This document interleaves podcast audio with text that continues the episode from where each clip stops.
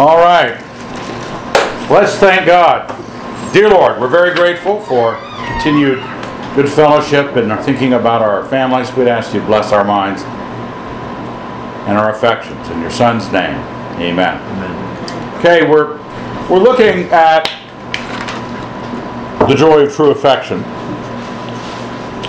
And there's a number of loves that are already existent in you through what we've gone through. We've got went through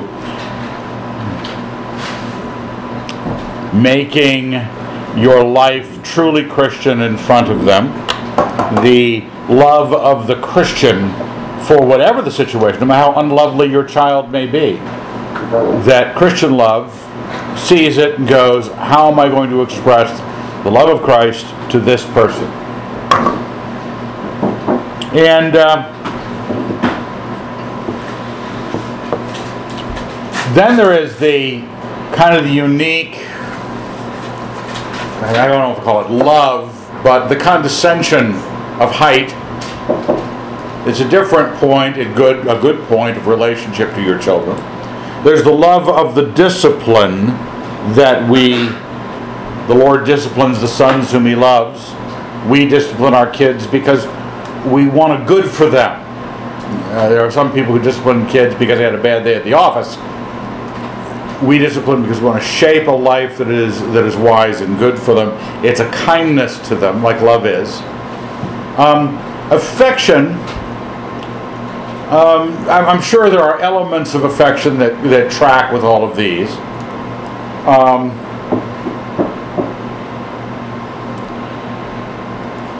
but as I said before about children getting your number long before you have theirs, have you ever been hugged by somebody you kind of didn't believe was into it? Oh, you know, the side hug. You know, you, you go in for the side hug. Hey, go away. Then there are the people that care, maybe care too much. Uh, when young ladies of tight young bodies decide they're going to hug Mister Wilson, I have to tell my wife later, she hugged me. Really. And you say, well, what? The fear is the second one was sincere. The first one wasn't. You worry about the sincere ones. But you can trade on sincere affection. You know what it is. Uh, they they know if you're faking enjoyment of them. I mean, we're not when they're young. You don't have to be a great actor to deceive a two-year-old.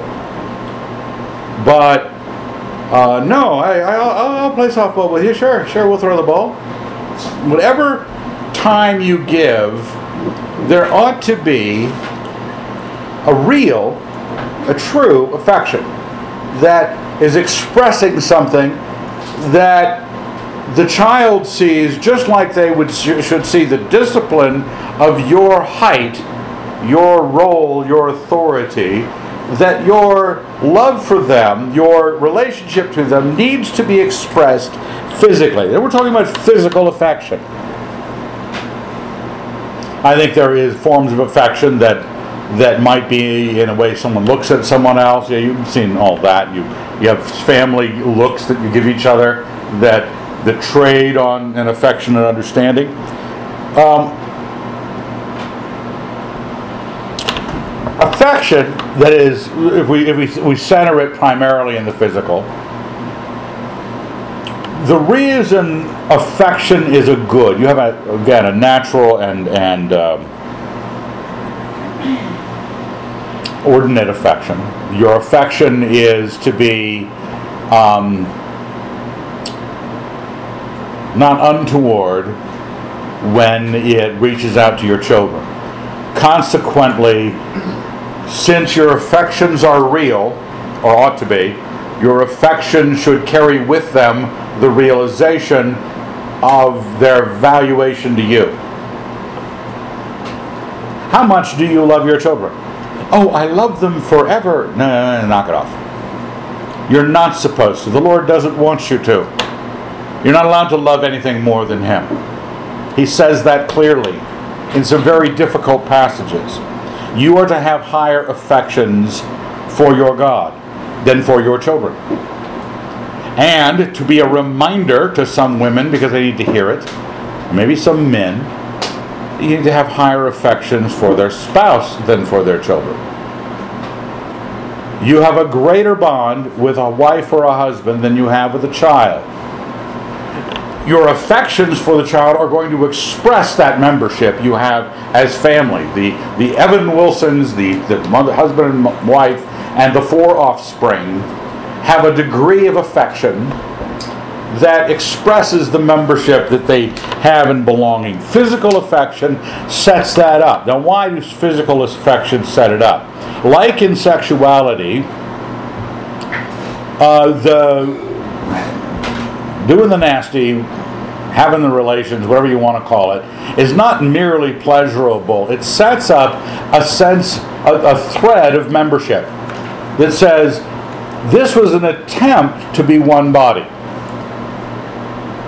We express our desire to have that degree of connectedness that my membership with her will cause me to always honor her, because no man hates his own flesh, will cause her to be obedient to the head, because what body could function that wasn't a cripple that didn't? And when we do that with children, the physical affection sets up a sensation. It doesn't actually accomplish membership, but it is the metaphor we use for membership. We, because it it communicates um A, a, the degree of closeness that is um, bodily. That's what membership refers to, is whether or not your bodies are members. Um, it's automatic when you're feeling that membership. It's automatic when, you know, if, you, if Christian love is all you have to fall back on, well, better fall back on it, because your kids are that awful. You need the Lord's help to love them.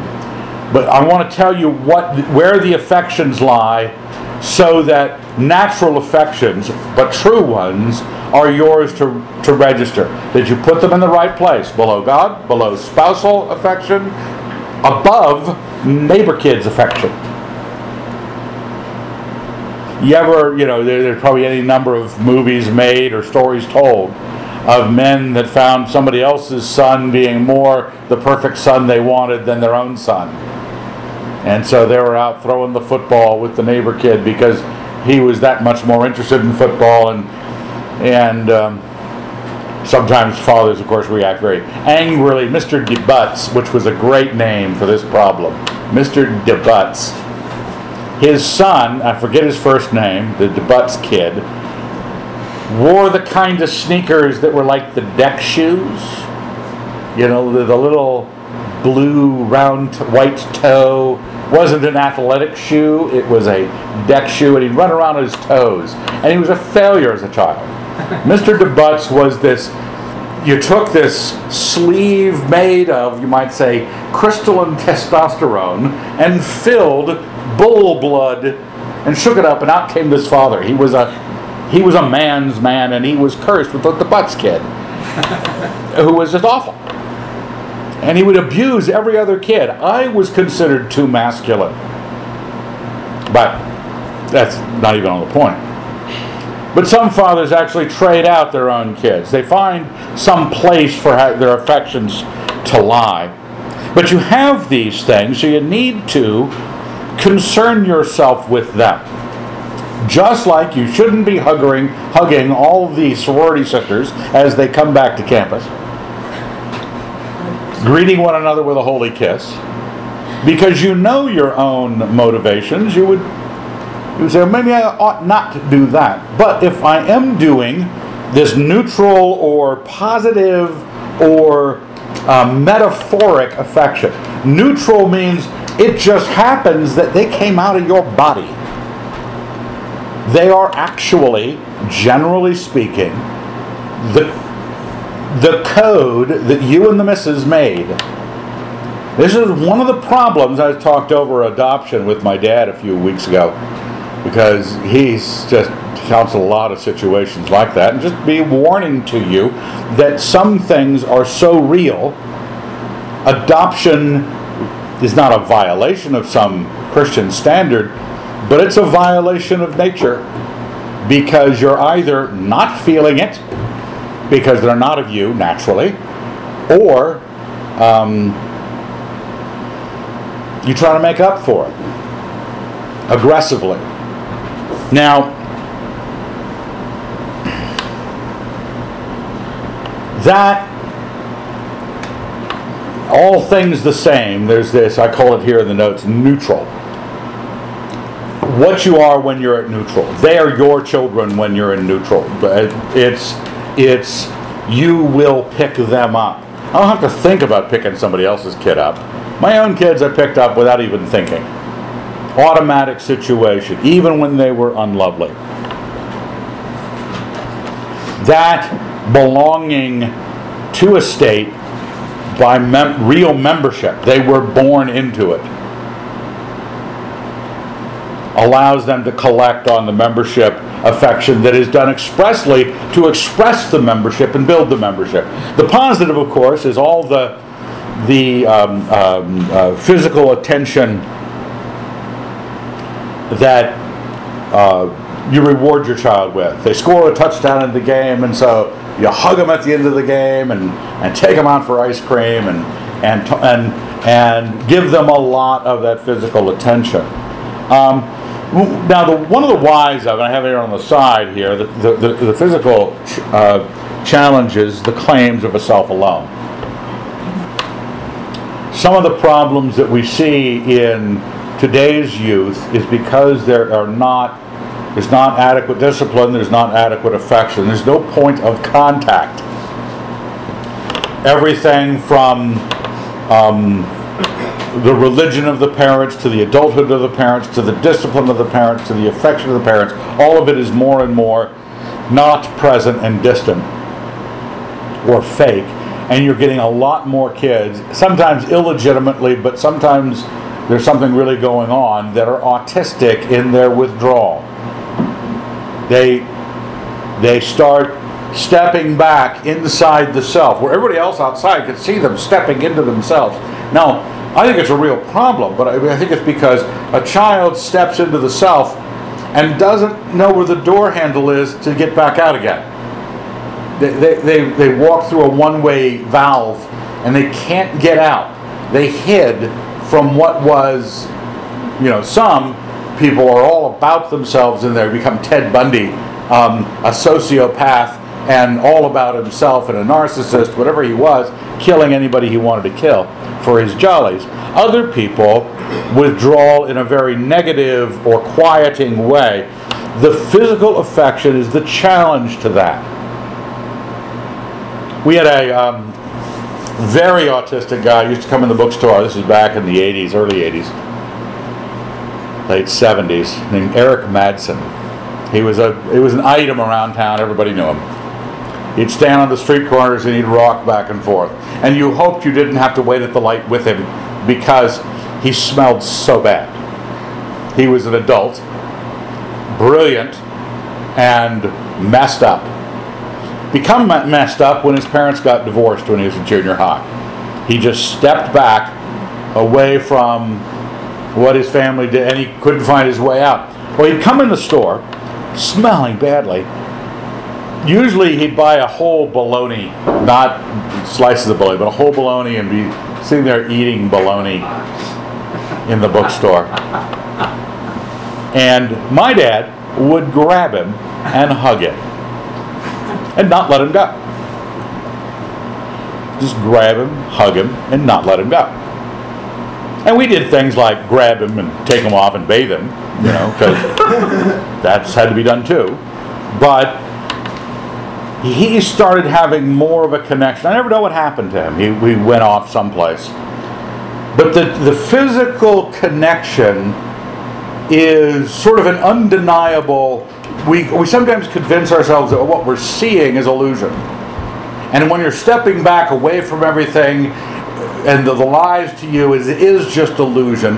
But touch comes through and signals to you something far more uh, real than maybe sight. You don't usually think, I hallucinated my sense of touch, either for pain or for pleasure. Well, we talked about this on uh, the last section about um, discipline, how people say no when they could say yes. But I want you to think about it in terms of affection. There are the, the sort of, sometimes moms always want to, you know, kiss all over their kids. That's their affection. That's real affection. Some people, you know, more staid Anglo-Saxons would like to sit on the couch with a child at each knee reading a Doctor Seuss book. That was affection. Um, my um, sometimes it's just being an article of benevolence in your kid's life, where you don't say no when you could say yes. Don't say no when you could say yes. You want them generally to think that your par- their parents are really nice about them. Um, we would many times would say, tell our kids we can't afford it. They'd ask for a certain toy, we can't afford it. But because we tried to do as much as we could for them, they knew when we said we can't afford it that it was not because we were just being pissy. But don't think that you are finding your inner tiger mom by saying no all the time. It's very easy, given the standards a mother might have about sugars and about, what else, carbonation. And because that way the kids always would come to father. Can I have a Coke? Yeah. And then, can I have a cookie? Yeah. I would say yeah. Always say yeah. Now, because guys don't think, I don't know how many calories are in that. Hey, guys don't care about calories, obviously. But uh, I would request or suggest to you women, quit being such an accountant about what they're... They're not thinking about how many calories and how many carbohydrates and how many whatever else sugars um, there are in the thing. They just want a carbonated drink, thank you very much. And you can say yes. You don't have to go, my gosh, look, Alexander the Great drank Coca-Cola his whole life, never had a problem. There's another realm where saying yes when you might want to say no. Um, I, I remember it in my own child rearing. I loved having my kids all around me, especially on the weekends when they weren't off at school and Evan felt freer to just kind of hang out. And so you want to have these great family times. And then as they get older and they have friends, they go, hey, can I go spend the night with so-and-so? And as a mom, you suddenly go, oh, that's then we won't all be together. But you realize, what does he really want to do? He wants to go spend the night with his friend. And when you say no because you're trying to cling to this family time, um, you're not really giving them the thing that they desire, which is legitimate for them to desire it. Um, it's just something to keep in mind. I like this verse here in Matthew seven, verse eleven. If you then, who are evil, know how to give good gifts to your children, that's what we're questioning. Do you? Not just at the high holy days, not just on their birthday, but give good gifts to your children. And I was talking, because I had to run off at lunch and get my father, who I had taken to the farmer's market earlier today, before we started the first session, I had to pick him up after the first session. And so I told him what we were going through. He said, okay, okay, because he's always thinking about how he could take over my child rearing seminar. And he said, one of the things that we did is we gave you things that you wanted before you asked for them. And I remember those moments. It made my made my relationship with my parents the best in the in the universe. I just said to myself, what? What? A, this can't be happening. Um, and rather than, because we're talking about uh, saying yes when you want to say no, and then in some family moment time, and they're asking you to go to a friend's house. My dad's suggesting, think of what they're going to want that is going to destroy what you want, that isn't what you want, and offer it to them. The circumstances that um, my dad mentions it. I, tell him this. He said that uh, when we, Doug and I, I was a my junior uh, summer in high school. Doug had just graduated, was almost to graduate from high school. Dad said, before we didn't ask for anything, this, had, this, life was going on, we don't have much fun. And, uh, and he said, here, here's uh, twenty bucks, why don't you guys drive to Annapolis, which we're in Michigan. Why don't you guys take a summer break, take the car, here's some buck, um, go have an adventure. Suggesting to us that we do something, providing for it, and we couldn't believe our, you know, in other words, we had to plan something we hadn't thought of that was a gift of what neither my mother or my father thought Doug and Evan were ready for. And to many degrees, we were not. God preserved our lives miraculously, and we came back with as much money as we left with after a week, because everybody in Annapolis kept, oh, you're Jim and Bessie's son, and he's slipping us twenty dollar bills. And, and uh, so we came back with gifts and more money. Um, the other thing my dad mentioned, and I can remember the situation here, uh, we had moved to Ann Arbor in sixty-eight, and um, oh, I think it was at the end of sixty-nine, summer of sixty-nine. Is that a song? Yep. Okay. Uh, it was important. And uh, we're driving around the Beltway around Ann Arbor, just my dad and myself. And he said, I know you want long hair, so why don't you grow your hair long? You know, all your mother asks is you keep it clean and neat. Are you cool with that? I said, yes, sir. And promptly grew my hair long. Now, I was the only kid in high school who didn't have daddy issues growing his hair long. I had great respect for my father. I was the only obedient, long-haired kid in school. And this was things my mother and father did not, out of any hippiness on their part. My mother didn't like it. My father was an ex-Navy guy. He wasn't that fond of it. But he knew that showing affection, giving a good, giving a pleasantness, not only when you've been asked, but when you have a chance to get ahead of the curve, know what they really want. But why don't you guys, uh, here, here's here's fifty bucks. Why don't you guys go out uh, and do this? Do what you want to do. In many ways, that my parents couldn't afford much, but they would do things like that. When I turned eighteen, they gave me the keys to the car, ten bucks, said, see you this evening. Go out and do whatever you want. It's a very... It, The, the affection and the ranks of affection have an effect have an effect on your child's uh, admiration for you. Now, because it's a powerful good thing, affection is, some people think they'll load up on the affection and not on the discipline. It has to be at the level that is deserved by the circumstance. It has to be a natural expression. You want it to be a lot of affection. You don't want affection ever to be, um, people go, don't you love your kids? Now, we're not a huggy family um, primarily. Leslie hugs more than I do. But I showed a lot of physical affection to my kids when they were little. You know, figure we're adults now, we'd shake hands like gentlemen. Other people want a hug. But that's fine. You just have to watch out that you don't debase the currency by throwing too much of this affection at them. A lot of affection is really good when they're young, just like a lot of discipline. They are processing pleasure and pain.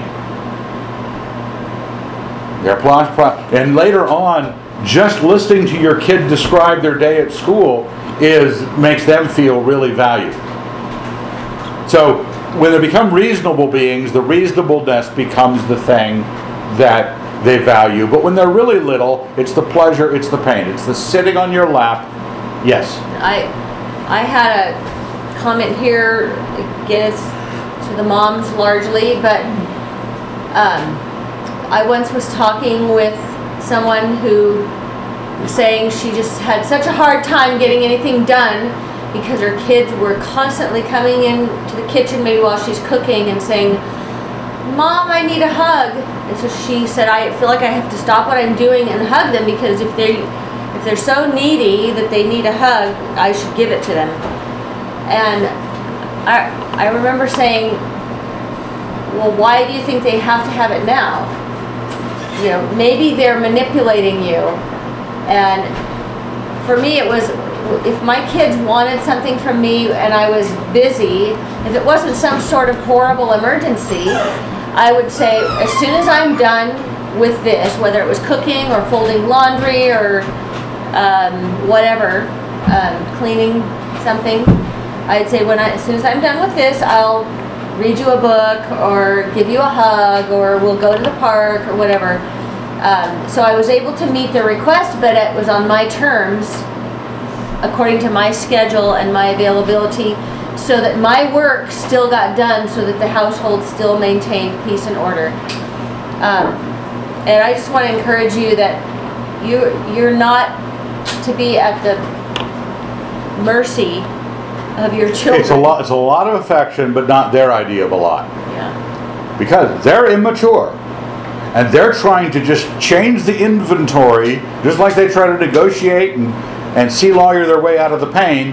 They're going to try to th- get you to give them more book reading, more sitting on lap time, more st- spending the night in your bed, um, all sorts of things that they think, and their idea of what's the perfect life, that they uh, should be able to get out of you. If you start on that in this situation that Leslie talked about, it was almost like we were um, Satanists that we suggested to her that you ought not be doing that. Uh, no, you don't give affection just because they ask. Because they are asking, just like they're looking for the weakness in your armor, where what you were willing to give, you are then commanded to give by them. Um, You want to be sure that it's an expression of your love, not your attempt to purchase theirs. If I hug them enough, maybe I'll feel that finally reciprocate. Finally, they'll hug me back. Those are not, that's not how you work hugs.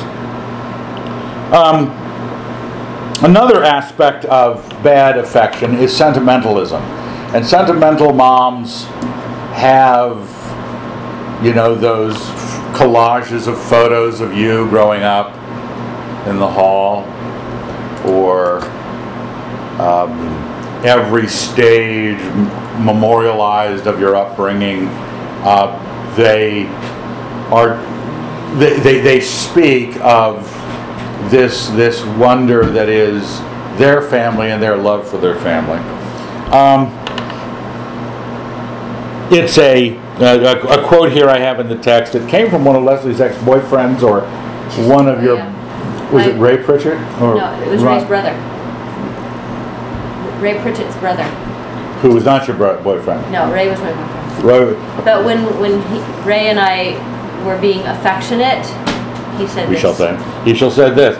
Public displays of affection cheapen the relationship and embarrass others. Exactly. So knock it off, even with your kids. Your kids don't, you don't want to go, "Oh, Mom!"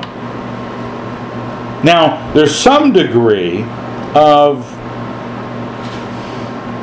there's some degree of objection sometimes to affection that is trying to make a stand against it, but they're really trying to find out if it's real. You know, they they push back, "Oh, Mom, don't," and then you, you overcome their resistance and and they actually really enjoy it. Um, it's a uh, it's something that you have to be very sophisticated about. The whole idea of saturation love, the same way you dump a lot of love onto somebody who's never had the affection, you have to go through a, a, some phases of of resistance, and then they accept it. Um, but realize that sentimentalism is not the reason that you should be hugging your child. You should be loving um, your child for because you're their mother, you're their father. They are lovable. They are especially yours. But other associations about what family means to you.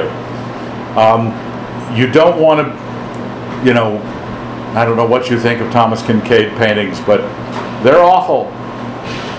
And I, I know if you own one and you think it's great, God bless you. Jesus loves you. The painting is still awful. But that's the kind of evocative framework of of what some parents want their family to feel like. They want their family to feel like the bridge of faith. Or whatever the other paintings are called. With every thread of emotional response tugged on.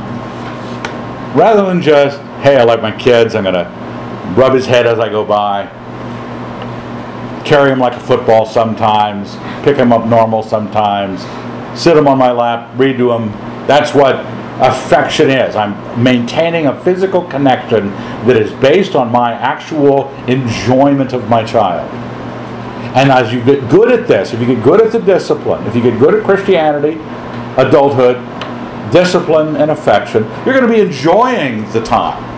The, the time of peace you have in the situation will be uh, almost delectable. You won't even be able to recognize how other families can live with the chaos that they have. When this... I mentioned before that you have a debt to your spouse affectionately before your children. If the debt you think you need to pay to your children keeps you from paying your debt to your spouse, primarily moms to their husbands, because husbands come home, he hasn't spent the day in the trenches, but if you're too tired because you've been reading so many books to your kids, to knock boots with your husband, you are probably disobedient, wrong-headed in some fashion. You, you, you're not living according to the ordinate love that you should have.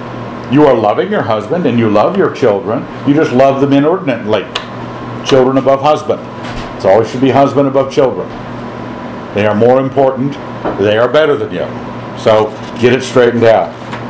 Um, then you have the parents who love their children more than they love Christ. Um,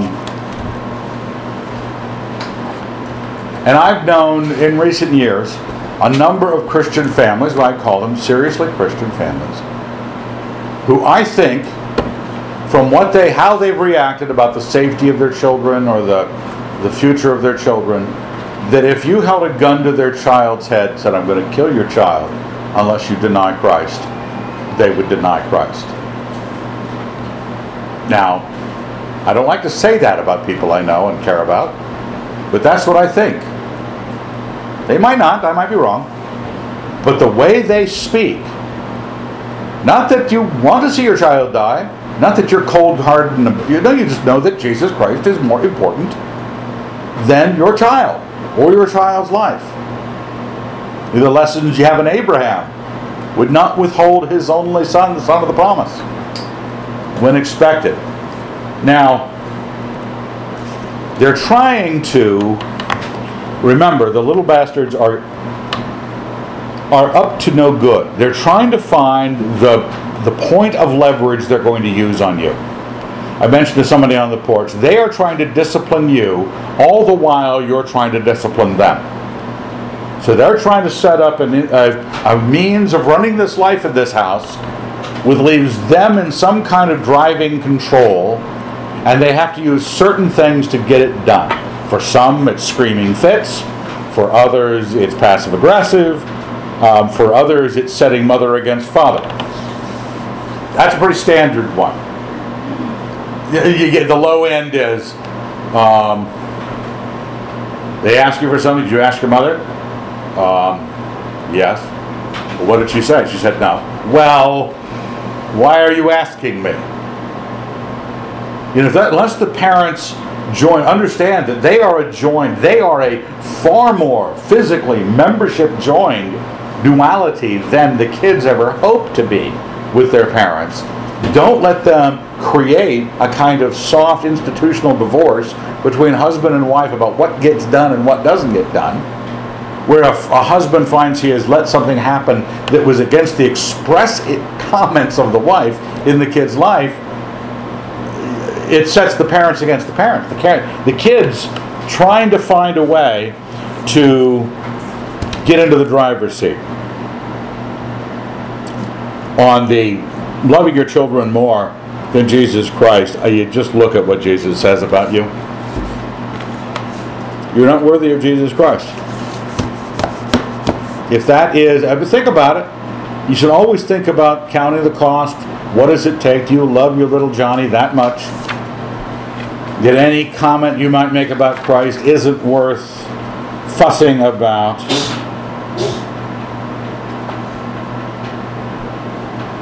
Now, it's far better for a kid to grow up where dad knows, where mother knows that dad knows that Jesus Christ is more important than she is,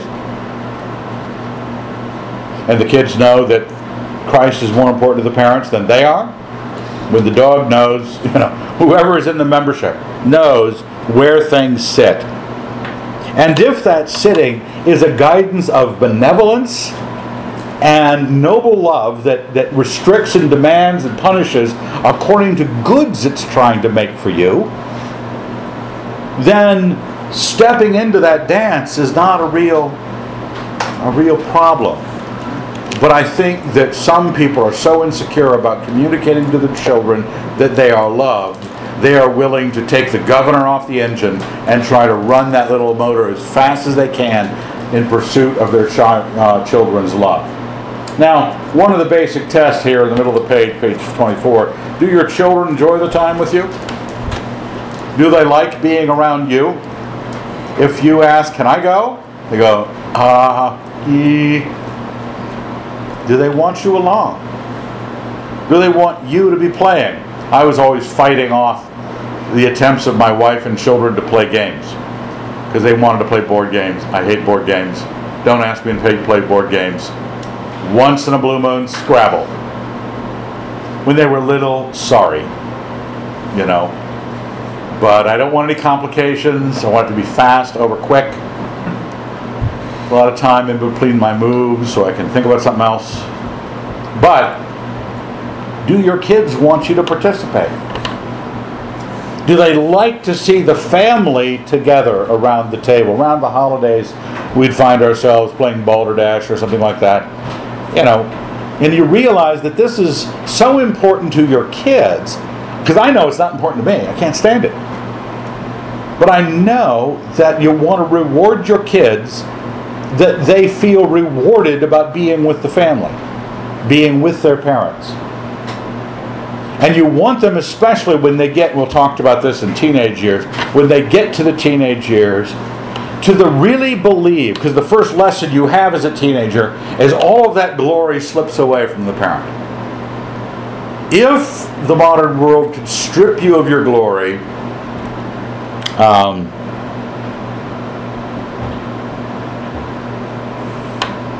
you probably didn't do quite enough. It's it's nice while it while it lasted, but you want to have um, uh, your kids rather spend the time with you. They'd rather. That's what's nice about uh, you're checking your you you always can check the real uh, claims of a relationship by uh, the old adage: uh, people vote with their feet. They decide where they're going to be. Do they walk home? Do they? Which way is the traffic at the Mexican border? It isn't into Mexico. People vote with their feet. They'd rather be in the United States. East Berlin, the wall. Which way were they running over and getting shot? Well, one direction. Nobody was running out of the west into the east. You want to see them vote for you. Um, Is there a, uh, a little concern about, it's like sentimentalism. Infantile tenderness because you like babies. I'm sorry, your babies grew up. Don't keep treating your babies as infants. It's a far better thing for dad to be wrestling his sons on the floor than mom to be expressing, he's my baby. It's a, uh, it was a, it was a dark secret when my father broke his finger wrestling Doug and me on the floor after my mother had warned him that someone was going to get hurt if we kept wrestling like that on the floor. He proceeded to break his finger and didn't tell my mother for years. It was so bad that his finger dangled, that if he held, he could not lift his finger. So he'd always sit with his hand on the table to hold up the finger so that mother would never find out. Because she was a suspicious Canadian. She would have found it out. But that was a far better moment, that kind of camaraderie of father-sons. Um, far better than, um, and, that, and again, that kind of affection. The hammerlock is far better than kisses on the round face of your baby. Now,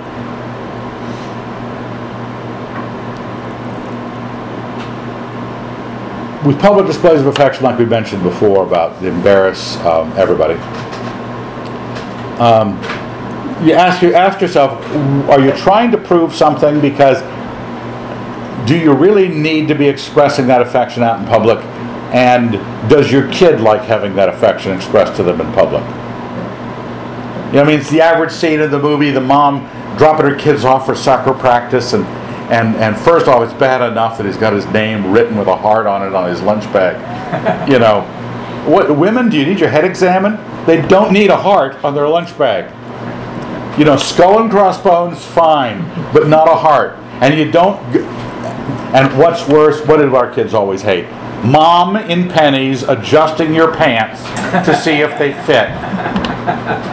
Okay? These are all sins of women. Or my mother licking the neck to clean your face like she's a mother cat. Leave that at home. If your kid went out dirty, your kid stays dirty. But what are we trying to prove, and who are we trying to prove it to? Are we trying to prove it to the public, not to your child, not to you? It's like prayers to be seen by men. Now, another point is sarcasm. And uh, as you know, I'm sarcastic. Sarcasm means to tear the flesh. Sarx is flesh.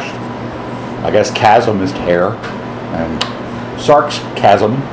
And um, it's the kind of humor or remark, whether it's humorous or not, that is tearing the other person uh, a wound, uh, basically. Um, where am I? Wrong page.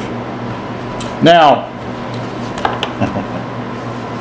I know my, everybody says, Evan, you're sarcastic and you have a problem. I learned it from my father.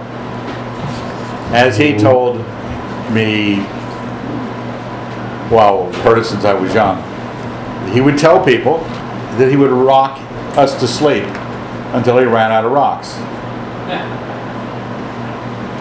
And they'd look at Jim Wilson like, what, what, what? You're not supposed to say that. Well, one, he didn't have stupid children. If you're stupid, yes, people shouldn't use sarcasm around you because you're stupid. You don't know the meaning of words. But he said rocks. He was going to throw them at the child. Okay, low I Q is a problem. That's one of the you, one of the things you have to say. I can't use sarcasm all the time. Once you realize that the person is not bright enough to understand the meaning of the context and are confused because the words meant throwing rocks at his children, but he wasn't throwing rocks at his children, I don't understand. And I know people like that. So there's really no point of being sarcastic around them. But then there are people who don't believe. The other aspect of sarcasm that makes it. And Lewis says, I was going to look this up and I didn't have the time. Uh, I think it's in The Four Loves. I'm not sure. Uh, Lewis talks about a uh, a father who is claiming that his abuse of his family is just that family, intimate, you know, jolly back and forth when everybody hates him. There are people that really do want to, bad sarcasm, they really want to hurt the person they're talking about, and they're hiding it under the phrase, I was only kidding. I had the proverb here on the side of chapter twenty-five. Like a madman who throws firebrands, arrows, and death is the man who deceives his neighbor and says, I'm only joking. Someone who does something damaging to someone and claim it's a form of humor.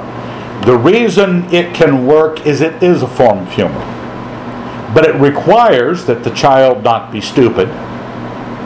Two, the child understand the contract. The old illustration I gave was from Drones many years ago, and a new guy was coming, and he was sitting there listening to the conversation. And matter of fact, John Barry, who just called this afternoon, the chat, was there, and he heard the sarcasm going back and forth around the room, the new guy did. And so he put his oar in and said something sarcastic to John Barry. John Barry looked at him and says, I don't think you know me well enough to talk to me that way. And suddenly the guy, I heard the story from the guy who did it, and he said finally he understood that there had to be a contract a contract of love and affection that exists, just like your love and affection exists, and the discipline falls on the kid. So when my father would say, well, rock the kids to sleep until I run out of rocks, Doug and Evan are laughing over in the corner because we un- we don't think my father hates us. He's never thrown anything at us. Maybe a football. But that understand, when the child fails to understand the contract, then sarcasm is not healthy. They, they have no place to put it other than uh, you're trying to hurt them. If you have the contract, you know, bad men will claim there is a contract when there isn't one. Um, now, there's also older kids who want to disbelieve in the love you've expressed in the contract because they are already trying to make their self massively important to themselves, and they're trying to gain some leverage. Uh, They're looking for a cause for offense. Everyone knows. They know you were sarcastic. They know the contract existed. They know they should claim, they should laugh, laugh it off, chuckle about it. But no, they're going to take umbrage. And because they're at a stage, some else, uh, something else is the problem then. But in a intelligent, where you've established the affection, um, uh, you've got that avenue of affection. We in our family, my kids, uh, us growing up with my folks, uh, loved it. We just, it just was hilarious. Uh, the Graham and Gunn were called the Idiots for years.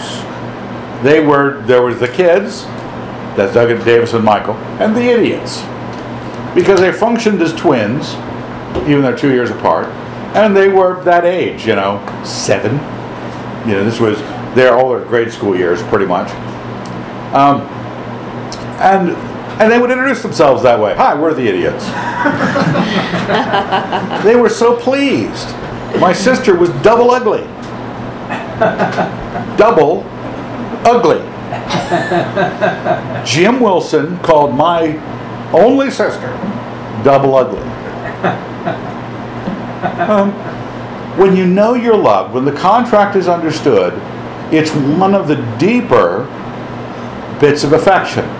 If you haven't made the covenant, that was for any Reformed audience, you haven't made the covenant of uh, uh, clear in their mind, or you haven't raised bright children, uh, then you don't get that privilege. Now, as an example, I have a section here. It's really long because it's about me. Why do children like Evan?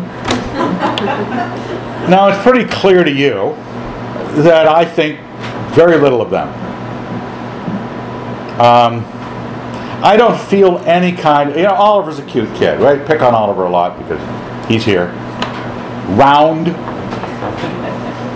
And uh, he's got a nice smile. A little goofy. I don't feel anything, you know, for Oliver. I, I appreciate Oliver's presence in the cosmos. That's about all I can say, that he occupies some space. Now, there's a kind of affection that recognizes the hierarchical distance. That uh, I just want to recommend to you that as you are enjoying life together, do not let the affection remove the height. Because there's another, just like with sarcasm, there's a kind of affection, there's a kind of understanding that somebody has who knows they're getting their chain yanked by the...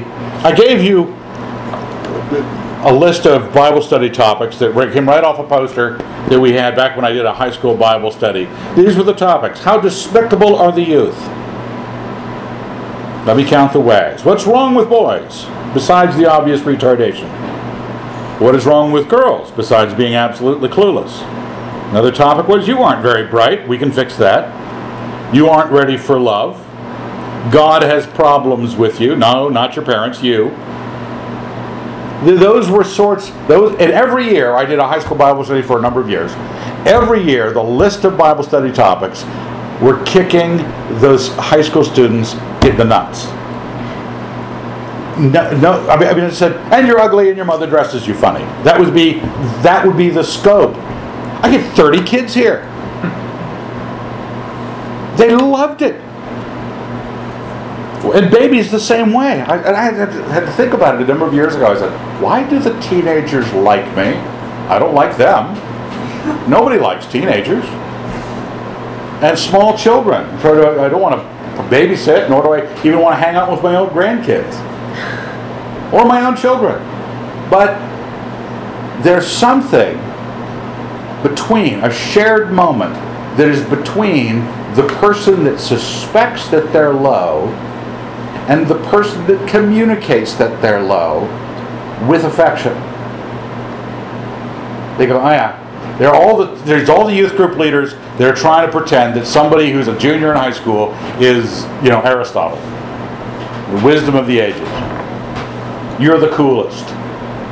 The high school students, unless they're complete like theater majors, really self-obsessed people, they know they're not. They know they're playing like they are, but they know they're not. And they kind of like someone who shows them, you might say, this moment of integrity, that you have an affection that registers their inferiority with... Oh, I think I mentioned it on the sidebar. Uh, there is joy of communion between the high and the low, jointly acknowledged. There are, the point being, there's a lot of ways, there's a lot of subtleties of enjoying the communion you have with the members of your family. All right? They're just in the positive senses. And not falling back on merely the other goods that you know you could count on to make you act like a good person towards your kids. But these are things that I hope that are about the nature of them being your kids.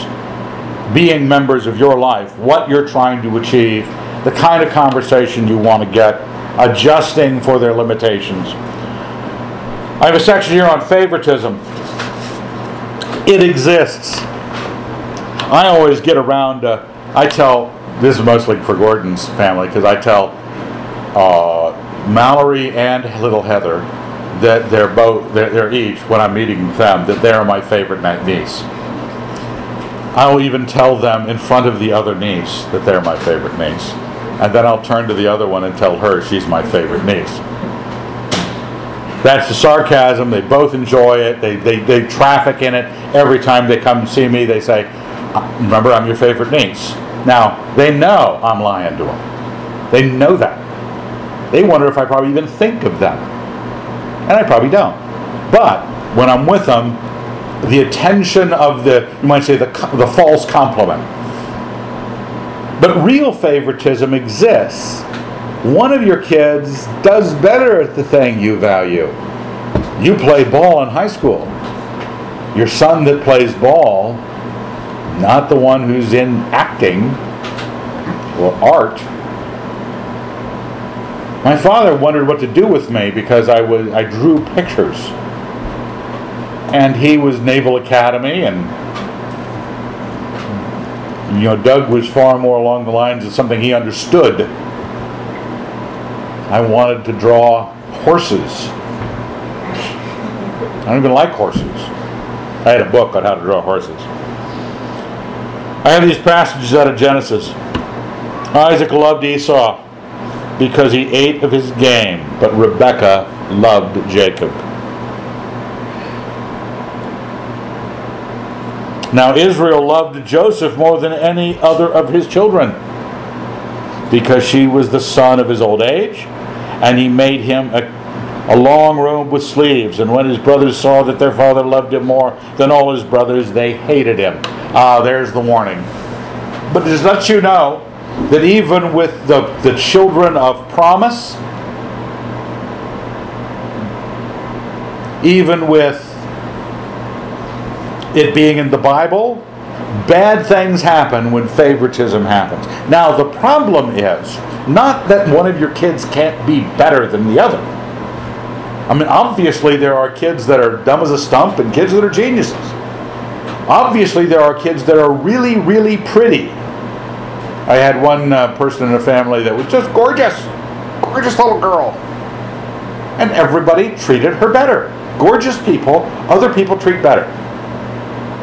Their, their doors open up for them. Jobs are offered to them. It's not that they're smarter. And the plain Jane sisters just go, what am I, chopped liver? Yes.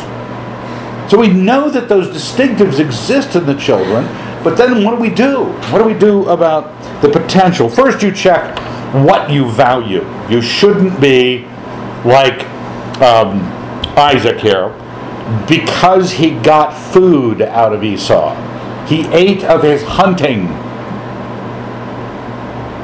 Crass. Or Jacob, because he was the son of the woman he loved. Is that what it says? The son of his old age. Well, I think it says some other place because he was the son of um, Rachel. Now, those are invalid reasons. They're not, they're responsive reasons that say, okay, but my response is based not on something of real value, but something that I'm allowing my stomach, or finally having a child with Rachel, to be the standard of measure between my children. So those could be confessed and those could be adjusted. But say you've actually got not just somebody who brings you food and is the child of the woman in your harem you really liked, but some just really winsomeness. They're just really nice. They love the Lord. They're interested in the scriptures. They talk about all the things you talk about. Wouldn't that be great? Wouldn't that be great? And you got one who's just kind of a troglodyte football player. And and his feast of reason is the price difference between the gas in Pullman and Moscow. That's what all he thinks about. What do you do? Well, the person that is less... This is a membership your body of, of your family is. Um, I like the... It, because it describes this in Corinthians about the church, affection can adjust for this, where you have a favoritism or something valid or invalid, there's a favoritism there. On the contrary, Corinthians, right at the bottom of twenty-five, the parts of the body which seem to be weaker and indispensable, and those parts of the body which we think are less honorable, we invest with the greater honor, and our unpresentable parts are treated with greater modesty, which our more presentable parts do not require. affection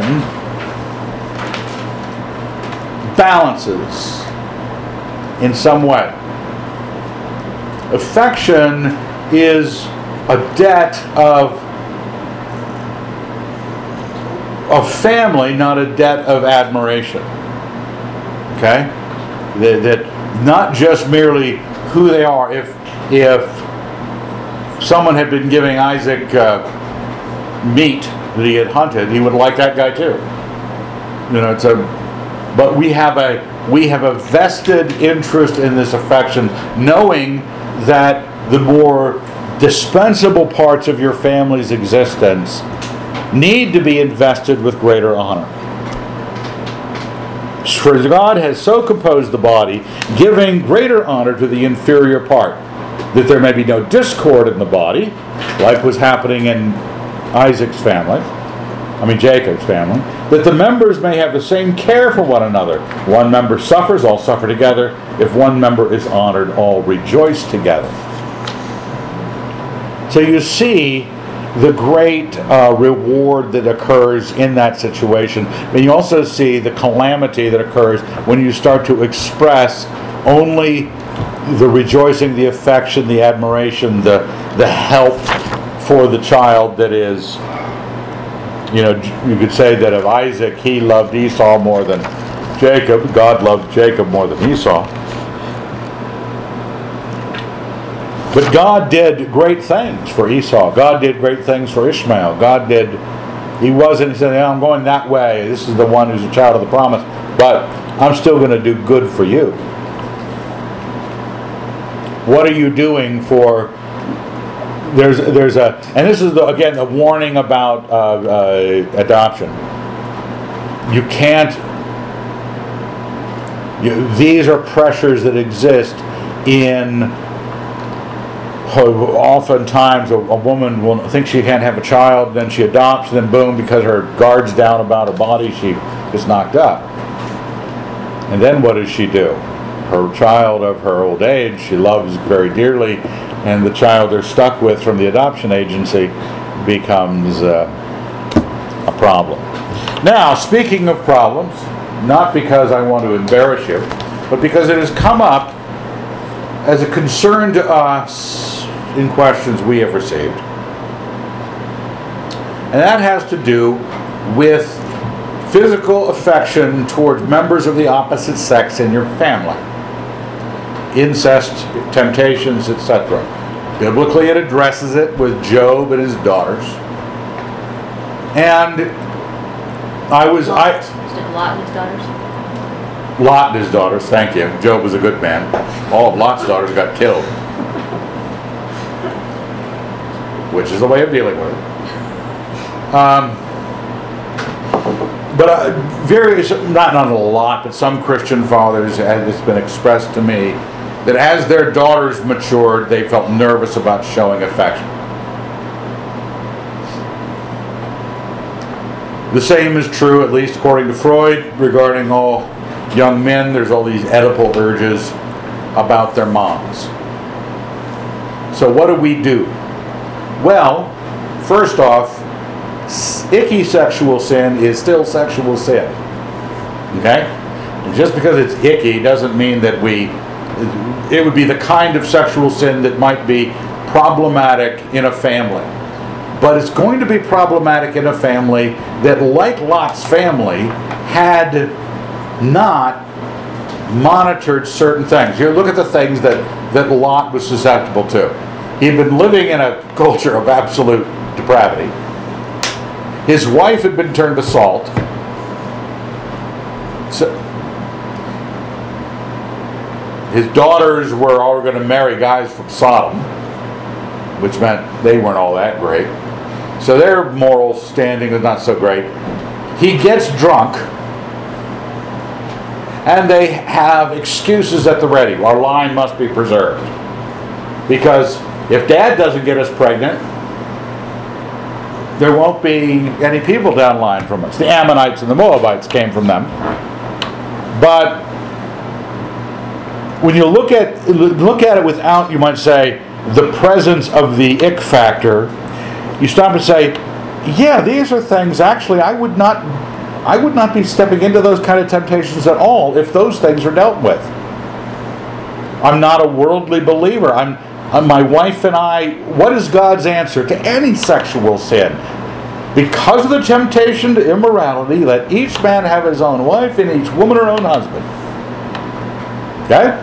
That's God's answer to sexual sin. One of his answers. Each man his own wife. So, the fact that you had a wife, but she's been turned to salt, is a problem. Which means she's not available for connubial bliss.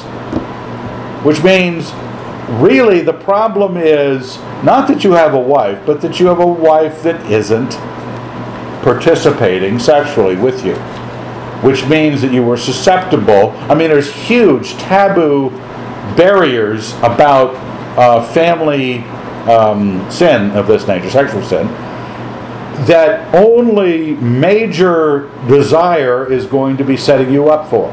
Second, if your life is lived by impulse, in other words, like his drunkenness, they got him drunk. Not only was his wife gone, but they had to get him impaired. So he could not make a judgment about what he was doing. Now, you don't want to have that kind of life either. You want to say, I st- the, the, the biblical response to this kind of sexual temptation is like every sexual temptation. Whether it's homosexuality, whether it's heterosexuality, whether it's whatever, whatever it is. You sleep with your spouse with activity, or you don't sleep with your spouse, and uh, you have a rational mind, not a passionate mind, and you don't start, the whole idea of making excuses usually have to be present when the first two things have been compromised. Because you still need, you still need a, a, a the, the noise of, of good, you're doing the right thing. You know, your, your line must be preserved. Uh, yeah, that's a, that's a good idea. But only after you have been jeopardized sexually and jeopardized passionately. Now, on the other side, part of the, you know, on the other side from the child, that that the height and the privacy of the parent sexual relationship ought to be such that the parents believe in it, and it is higher than their relationship with the child. When the mother is down there making her whole life an arrangement with the children, not making her life an arrangement with her husband, that there's not a private place where that goes, that the child is not included, the child is not there. Um, kids are fine with stopping you from having sex with your spouse. They would love to crawl into your bed every chance they get. They don't know what's going on there, but it's not going on there anymore. And they will keep it from happening, because they want all the love themselves, they want all the affection themselves, they suspect that these two other people in the house like each other a whole lot, and that's got to stop. So don't, don't let your kid become the anchor for losing the contact with your spouse, so that later on, when your children hit sexual maturity, you're tempted by your own children. You shouldn't be. You should be completely um, used up by your spouse. Same is true on Oedipal issues. Um, women sometimes are a bit naive. They, they, they've been married long enough to know what gets a man's motor going. They forget that their young sons grow up into young men. And they can't imagine young men anything from a Sears catalog to a... You know, my father told me that back in the day they used to use Sears catalogs for toilet paper, except their mother would go out to the, the outhouse and, and tear out all the lingerie section um, out of the catalog, which were line drawings, folks. I mean, my gosh, it was nineteen thirty-seven or something like that. We have to realize that the The, the pressures that are in a young man don't, unless unless you have drawn a picture of the, uh, you might say, the otherness and the privacy of husband and wife, unless you keep yourself, don't say, I've got the freedom to walk around my house in the almost all together, because it's all family. Well, it's all family with testosterone in the air. I mean, it's it's it's not, that kind of naivete is um, dangerous. And but it's just a just a reminder, don't be naive. When your sons hit maturity, you do not get to be as affectionate as you used to be. You don't get to wrap yourself around them. They're hoping some girl wraps around them, but if they ever think sexually of their mother, it should the, that will that will disturb them for a long time. Okay. Um, hmm. Being addicted to your affections. These are the last uh, notes. I made these uh, passages on Samuel being given up by Hannah.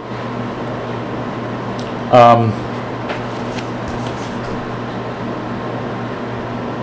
when you grant, when you grant the leaving, you know what you're leaving them to. They're, you are leaving them to the Lord. You're leaving them to their marriage estate, their their spouse. You're leaving them to the maturity you granted them. And those are those are that's a valuable three-part power in your child's life, that they have someone who loves them, is looking out for them, they have a God who loves them, looking out for them, and you looked out for them your whole life to train them how that maturity was going to work out for them. Um, and I gave the illustration of Hannah giving Samuel to the Lord. Um, it's a major gift. Like I was saying about my dad giving us things before we even ask for them. Uh, getting ahead of the curve about this leaving. Not saying, hey, when you turn eighteen, you're out of here. Not that kind of uh, chasing them out, but granting them privileges that they hadn't asked for yet. That's a great gift. It prepares your heart. You've had your chance in raising them. Let them be about their own business. Did you have anything, Leslie? That, well, uh, I just know that when um, when I moved to Idaho, because this guy here was making the right kinds of noises about our future, it was really hard on my parents. And there were times when I felt like they were making me, trying to lay guilt on me for coming here and marrying this guy who was from Idaho, and we weren't going to live in California anymore. And it, I realized when my children got older, I was not, I didn't want to be that. I didn't want to lay any guilt on them for their choices. Um, so that's my encouragement to moms, is let your kids grow up and make their choices, and if they end up living on the other side of the world from you, they belong to the Lord anyway. They're not really yours. Um, They should make their own lives. It's like, it, basically, it's like affection in planning. Just like someone who does, I don't like back rubs. Leslie touches my back. Oh, where? She loves them. It's right for me to give her back rubs. It's wrong for her to give me back rubs. You should give to the child that which they enjoy receiving. And if you've looked at your child long enough and you see they're really interested in going to Notre Dame, a long way away, God bless them, and, and don't put any, you know, be that person who makes that really easy for them. You didn't just give them permission, you opened the doors for them. That's affection. You're giving them the good. Because they're worried about whether or not you're going. If you've had a good relationship, they're going to worry about leaving. And if they see you rejoicing in it, it's going to be great. One thing about daughters, when it says about bestowing honor on the woman as the weaker vessel, it is true when you're raising daughters. Fathers you have one, a degree of affection that needs to be poured out to any child, more affection to your daughters. And they're going to go out into the world either half empty, whatever degree empty of affection. And they're not going to know what they're th- feeling or what they're thinking. It's not because they're horny or they're, they're, you know, evil, but they want to be loved, and they don't feel adequately loved, that they get into trouble physically. And it is a good thing to have, uh, they, they just start to process that out in life, that if father doesn't want them to, you know, be around, they they kind of figure out what it takes to get other guys to be around. And they're usually right.